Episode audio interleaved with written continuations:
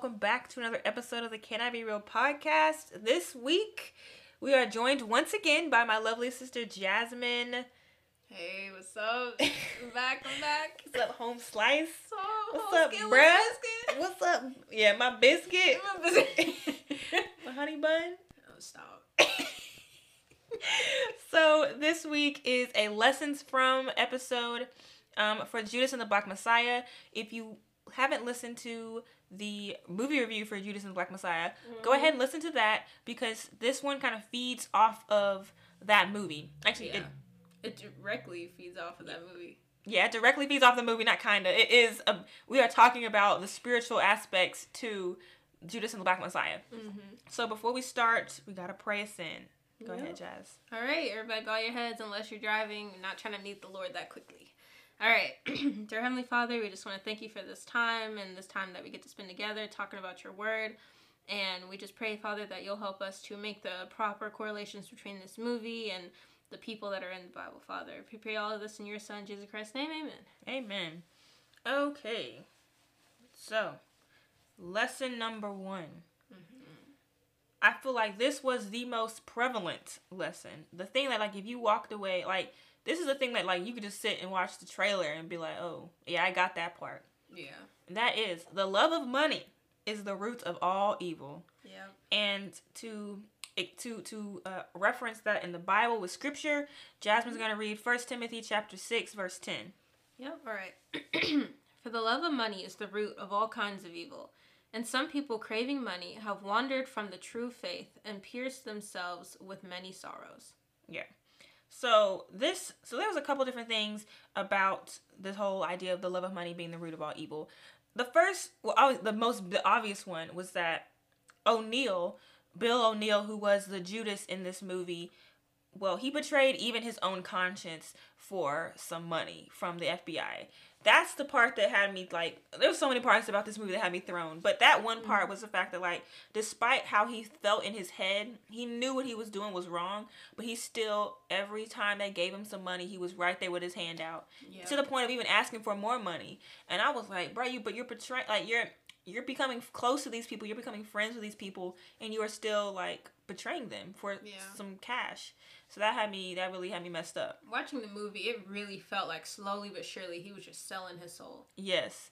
He most definitely sold his soul to the FBI. He sold his soul to the devil. Like, he sold his soul for some money, which is, you know, the fact that they named this movie Judas and the Black Messiah is so not even ironic, because even they saw the parallel between Bill O'Neal and Fred Hampton and Judas and Jesus. Mm-hmm. Judas was the treasurer out of the 12 disciples, the treasurer for their ministry, and he was stealing money on the side for a while, and he betrayed Jesus for 20 silver pieces. So he betrayed him for some money. He'd been betraying him for money from the jump. Like, it's funny. It's not even funny, the parallel between these two. And even if he wasn't, like, betraying him in the sense of, I'm betraying you to these soldiers or to the FBI, he was betraying his trust. Yeah. You know, he was lying to him. Exactly. Which is what Bill O'Neal did the entire movie. Mm-hmm. So it was definitely, like, it kind of makes you, because when you read the Bible, you read about Judas, you don't know Judas's side. Yeah. And so this movie kind of helps you, it makes you think, like, what if this is what Judas Iscariot was thinking when, like, during his time with Jesus? Is maybe like, is this maybe what was going through his head when he was stealing money from the church, essentially the ministry, when he sold out Jesus for some silver? Like, is this what he was thinking? So it makes you kind of, like, you play with those thoughts. This is not to, you know, what do you call it when you spoil the ending? It is a spoiled ending. No, but I mean, spoiler alert. I could not remember the term for that. Yeah, this is, you know, not to do a spoiler alert here, but at the same time, spoiler alert, Judas and O'Neal have the same tragic ending in real life. Yeah. In real life, a documentary, an interview came out where Bill O'Neal spoke for the first and only time about his time with Fred Hampton and the Black Panther Party and his involvement being an FBI informant. Mm-hmm. He talked about all this in an interview. It came out, and like the night it came out, it aired on TV. Yep. He killed himself. So just like in the Bible, Judas, when after he betrayed Jesus and then he tried to give the money back, and it was kind of that in the Bible. So Judas takes the money for betraying Jesus. And then after seeing Jesus actually legitimately taken away and that he's getting led to his death, Judas is like, wait, I want to give you this money back. And the leading priests and officials were like, nah, bro, we don't want your money back. It's dirty. It's blood money now. Yep. And so Judas kills himself. So yeah, that was a unfortunate parallel as well, was that Bill O'Neal and Judas, they both killed themselves due to the shame and regret for their actions. Yeah.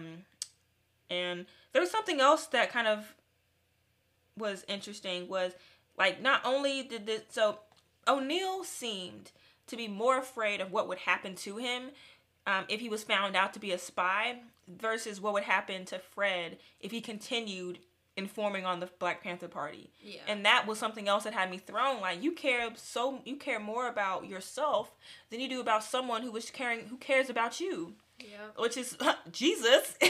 We care more about ourselves than we care about letting people know about the goodness and the love of Jesus Christ. Mm-hmm. We care more about what happened to us than we do about laying our lives down for the glory of God. So, but yeah, just seeing that enacted, like, he cared more, because there was this scene where Bill O'Neal and there were some other Black Panthers who were visiting from a city in like Connecticut or something like that. Mm-hmm.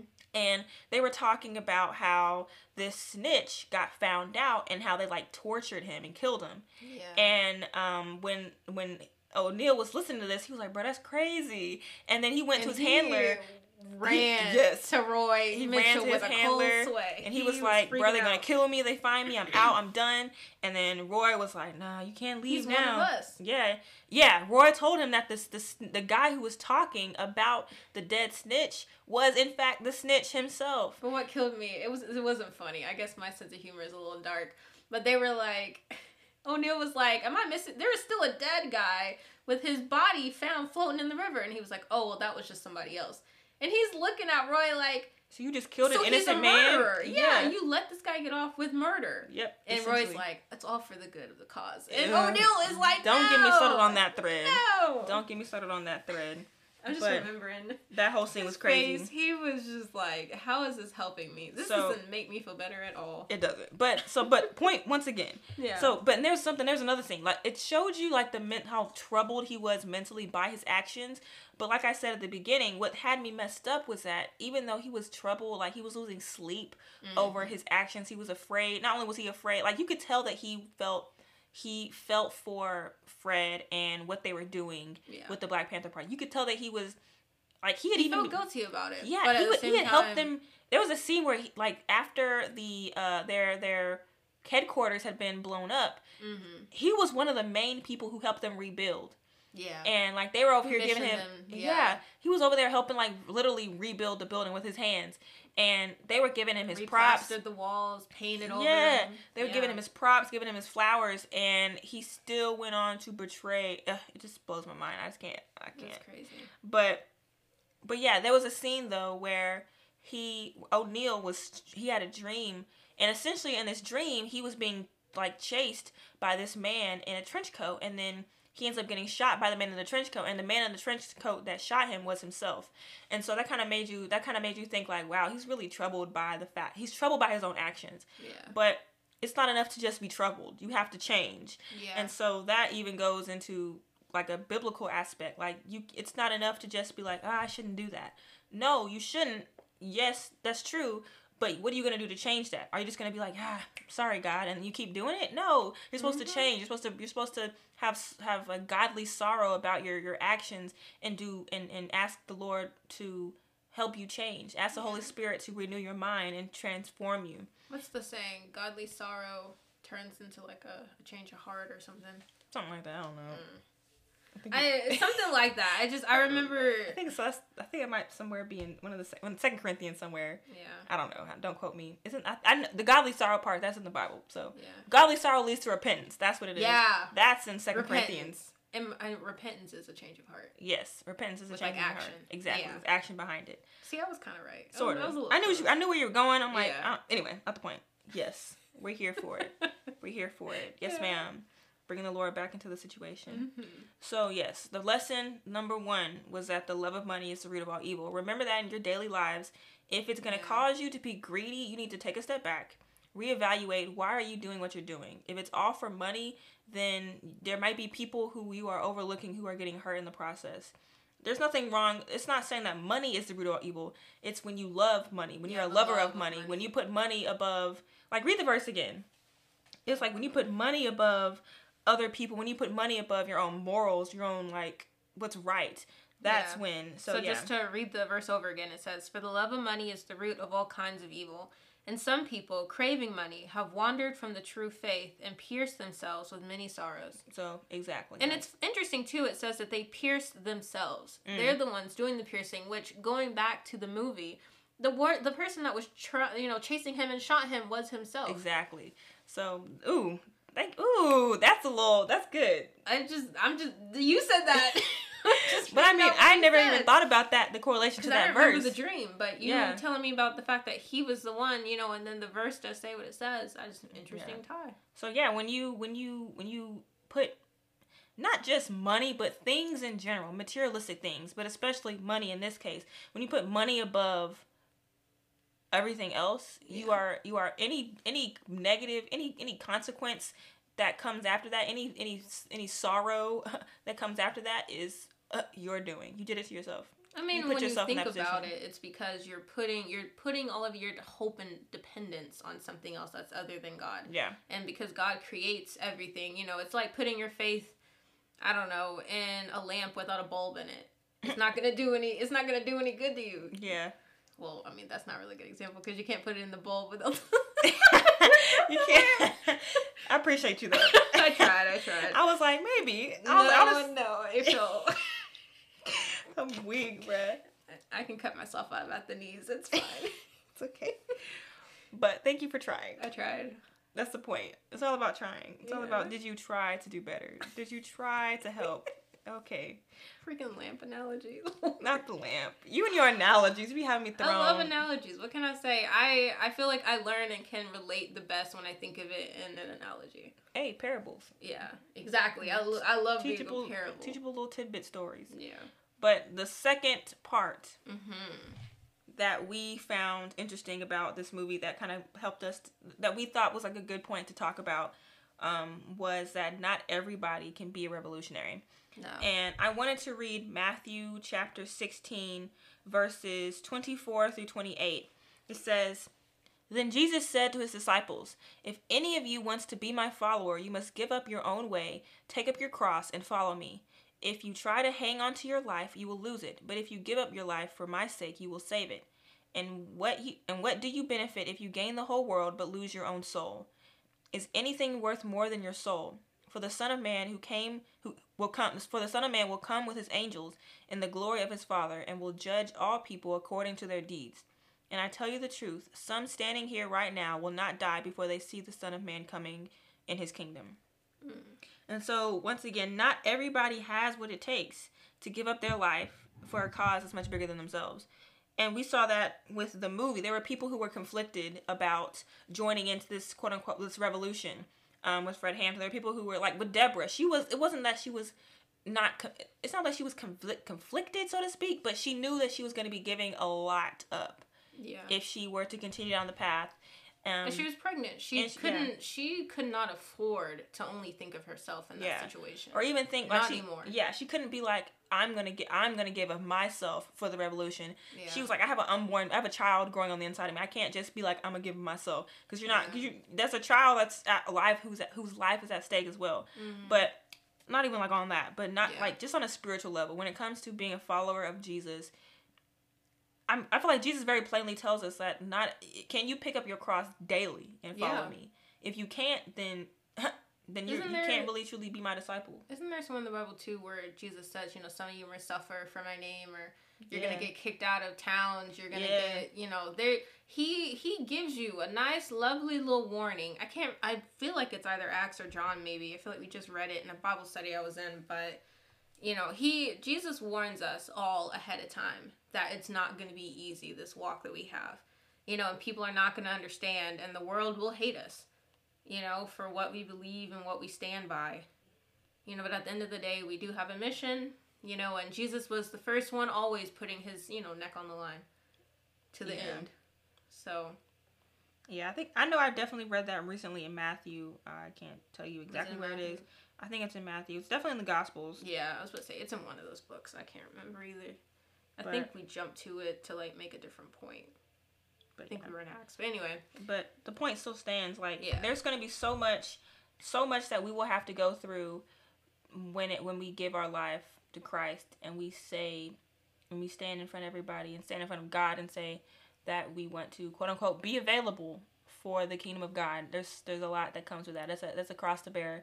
The burden is still a burden. The burden is light. So you know, when God tells us to take up my burden because it's easy or whatever, it is easy, but it's not. It still doesn't take away that it's still something you got to carry. Yeah, it's not. You ain't just free out here. You still have something to do, something to carry. I was about to say, your yoke is something around your neck. It's not like he's taking the yoke off and he's like, frolic, run free. No, he said, take off your yoke and put my yoke. Yeah, because it's lighter. Yeah, it's lighter, but it's still there. And it's easier to carry, but it's still something you have to carry. It's a different kind of sacrifice. Yeah. Well, obviously, but yeah, so just Jesus throughout his ministry mentioned how not everyone will be able to walk the walk through this life the way he did. And I guess you can just be mad respect to the Lord Jesus Christ for telling it like it is, keeping it real with us, telling it straight up, like it's not easy. It's not roses and lilies. It's not fields of dandelions. You know, it's crazy out here sometimes. And you know, there's one thing, Jesus will always be with you. It's honest. Yeah. You know, and I think it reminded me of, again, this Bible study we were in. We just finished the book of John. In the last chapter of John, he's talking to Peter, and he mentions to Peter, basically tells him how he's going to die. And then he turns around when Peter's like, but wait, what?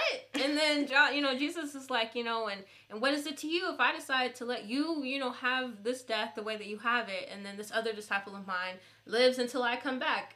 You know, that I have a plan. My plan will be what it is, and you just have to trust that I know what I'm doing. Yeah.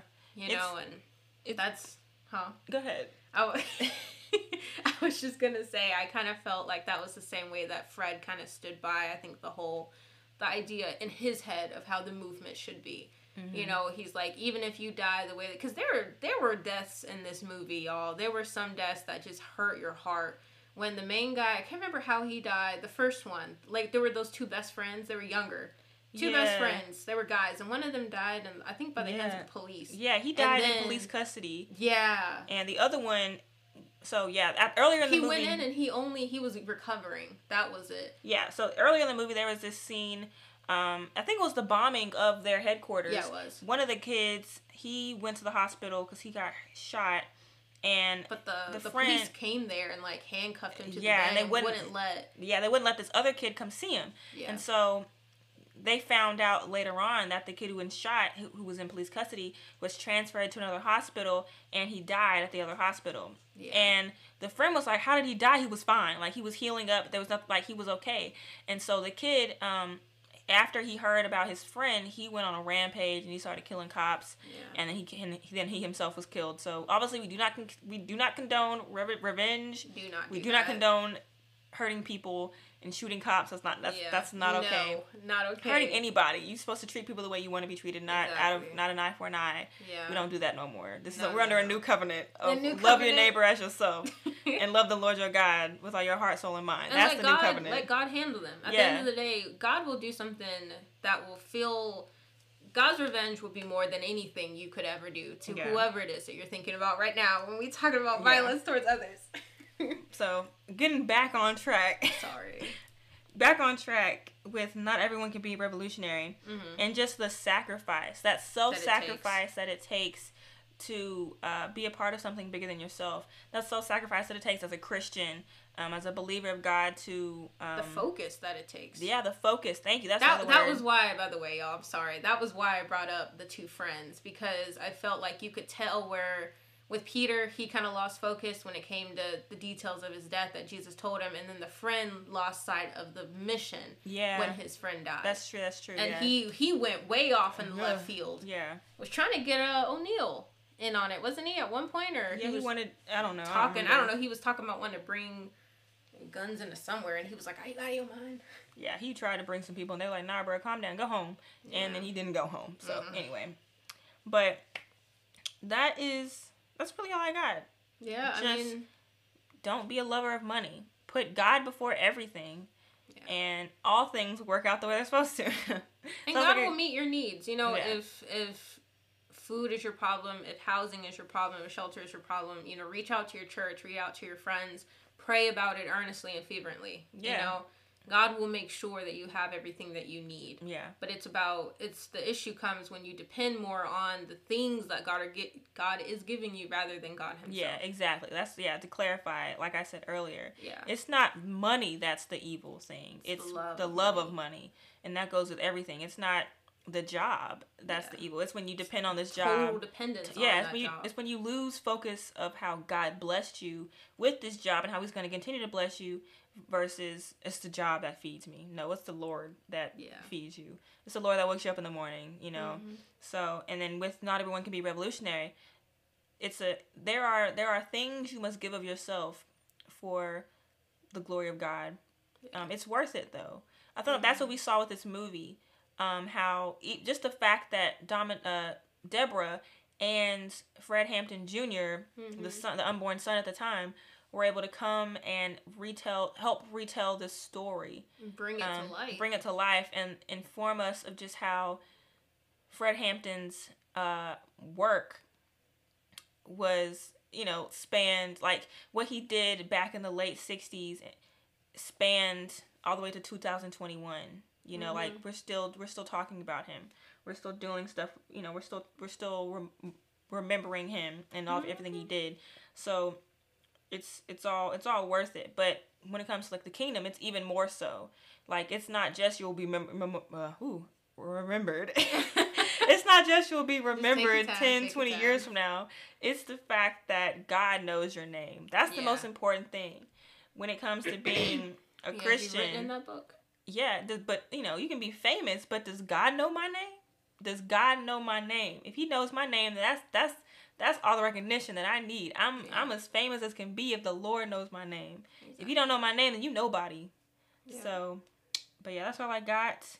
I want to pray us out, and then we'll do our little invitation. So, Heavenly Father God, thank you for this time. Thank you for the opportunity to talk about your word and talk about it in a way that relates to this movie that we watched. But I thank you for this movie, how we were able to watch it and then tie everything back to you, Father God, because everything always comes back to you. I pray, Lord God, that you will bless the ears that hear this and that they will have a great day. I pray all these things in your Son, Jesus' name, amen. Amen. Closing remarks are invitation. Join the South of Gaza community group on Facebook, where you will get a daily Bible verse that will be an encouragement to you on your Facebook timeline. Number 2, rate, review, share, and subscribe. Comment under these videos, not the videos. Oh, that's something else. If you didn't hear in the other video in the other podcast episode, I have a YouTube channel, so you can start subscribing. Videos are coming. Slowly but surely. Slowly. What did I say? You said slowly but surely. Okay. I said slowly. I didn't say anything. I understood what you meant. But videos are coming. But for right now, subscribe to the podcast. And so you can be updated whenever there's a new episode that drops. Yeah. And under the post that I make on Instagram, you can follow me at RAE.MICHEL Rae.Michelle. On Instagram. No, it's RAEE, my bad. Yeah. RAEE.MICHEL. I was about to say, I think it's 2 E's. It is 2 E's. On Instagram, where I post about whenever I have a new episode coming out and any other updates. You can follow me on there and comment under the post for the Lessons from Judas and the Black Messiah episode. And tell me what you thought. Tell me what you thought about the movie, what you thought about what kind of spiritual lessons did you get from the movie. Just do that time to do some introspection and let me know what you thought. But other than that, that's all I got. That's no, it. That's I'm it. Good, yeah. All right. Until next time, keep it real and keep it simple. And of course, drink your water. It's time to stay hydrated. It's gonna get hot out here. Mm-hmm. So you gotta stay hydrated. You gotta mind your business and you gotta keep it real. That's all I got for you. Until next time, bye. Bye.